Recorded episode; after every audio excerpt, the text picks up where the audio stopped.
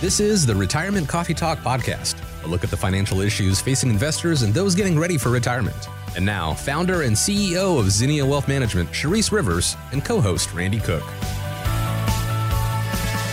All right, so I'm going to ask you a goofy question here. We're going to go in the Wayback Machine here a little bit. Do you remember a toy called Stretch Armstrong? Do you remember that? I don't. Okay, that's all right. That's okay. It was 70s and 80s, and it was a doll that would stretch, and it was kind of fun. As a matter of fact, let me refresh our listeners' minds here with a little Stretch Armstrong. Stretch Armstrong. Your stretchable superhero. Stretch him four times his size. He becomes bigger than a building. Tie him into a knot. He always goes back to his original shape. Stretch him again and again. Stretch Armstrong. The return only from character. Stretch Armstrong. Can you jump rope with that thing, Randy? Eh, maybe. Yeah, you, you would get your brother or sister and you'd go all the way across the room and you'd stretch him all the way across and then you both let go and he'd snap back into place. It was kind of silly, but boy, people loved it.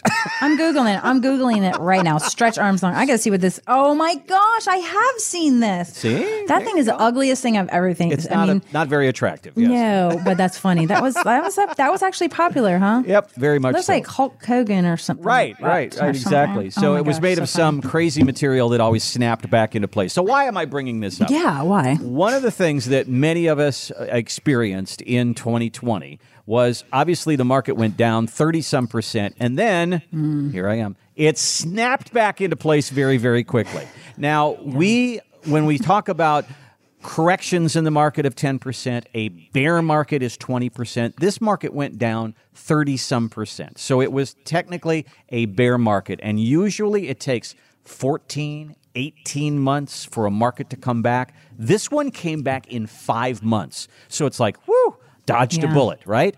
And you talked about in the last segment about people who did nothing. And sometimes that works out. Sometimes that is Right. the move. So, what can we learn from this, Charisse? We snapped back. Will it always snap back? Maybe not. No, and here's the deal, Randy. The one thing, the missing potion here is that, yeah, it snapped back in five months. But how many people did it actually hurt that they're not quite snapped back because it hurt them on the income? Ah. So people, maybe the account snapped back, but their jobs and their income they had, especially, I mean, I just know this, you know, a travel agent, a client of mine, she's like, she makes six figures and she's just like, I can't even travel I can't even do trips. I can't even book a year out.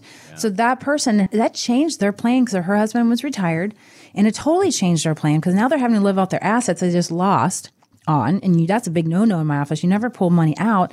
So the snapback for some people might have been five months, but I'm telling you, a lot of people, it's the snapback's a lot longer um, when it comes to income because it's just not about your assets in retirement. It's about your income also and where you're pulling it from. If you're having to pull more money because you lost income somewhere for six months, that's money you don't have anymore because you had to pull it from somewhere else. I didn't think of that. You know, if you're in retirement and you went through that and you were pulling assets from an account that was in the market, you probably at the end of the year said, This is how much money I'll have at the end of 2020. And you don't have that because you were pulling money out as the market was going down. And instead of that 4% pull, it was a 25% pull. Exactly.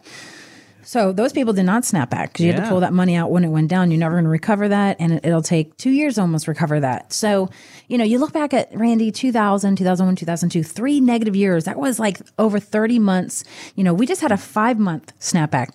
30 months for it to totally finish going down, and then four to five years for it to snap back. Right. Holy cow. When you look at that and you just like, I'm painting a picture for you all who are getting ready to retire or in retirement. 2000, 2001, 2002, three negative years, 30 months where it went down, down, down. It wasn't like COVID where it just went down and then snapped back after five months. And then in 2002, finally started coming back up. Oh my gosh, what a terrifying time to live in, Randy. And in 2008, you know, 2007, 8, 9, you know, it went down 17, 18 months straight, right?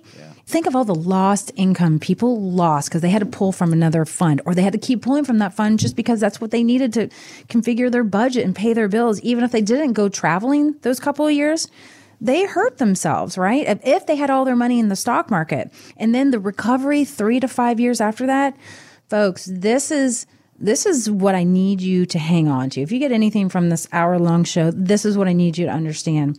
It is almost impossible to recover when you're spending the money. Okay. Do not take losses on all your dollars. And, you know, it's just, I have this vivid, uh, this thought. I just remember people coming in and new people saying, Oh my gosh, I lost so much. I had people crying. People who never come into my office, Randy, ever. And they finally came in and says, Can you fix this? And I said, I can't.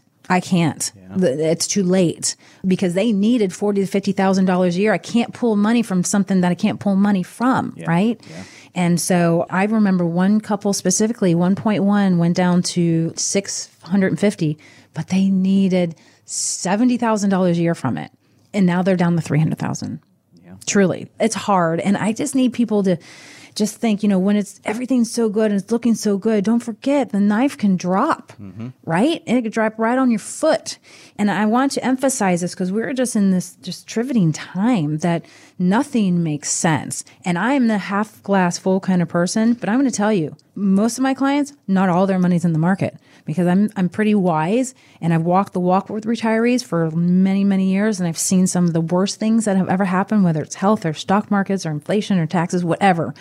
And I've been in business long enough to know don't have all your eggs in one basket. Well, I asked you at the beginning of this, I said, what's the lesson that we can learn? And you say, don't be all in the market. I would say to you, don't have your income coming from the market. Mm-hmm. Absolutely. That's really the key there is you can go ahead, let the market go up and down, you know. Have yourself in a place where you're comfortable with the risk and the wobble is okay with you, but your income that's going to fund your retirement comes from someplace else. I just had somebody come in my office. Um, they're a new client, and they they just wanted to go back and look at the income plan. They're like, "So why did we park this money over in this bucket?" And I said, "This is our what if bucket. What if the market crashed in two years? What if the market crashed in five years? And we have all of our money over here in the stock market, but we can't pull it out. Well, this is that what if bucket, and that what if bucket's still going to make some money without any fees toggled to it, without you know any market fluctuation. And they're like, "Oh yeah, that's right. That's what's giving me peace of mind without having to go buy a bunch of bonds." And they're like, "Yes." Thanks for listening to the Retirement Coffee Talk podcast. If you have questions or would like to begin the process of building a tailored retirement plan, call Zinnia Wealth at 803 368 3680 or find us online at zinniawealth.com.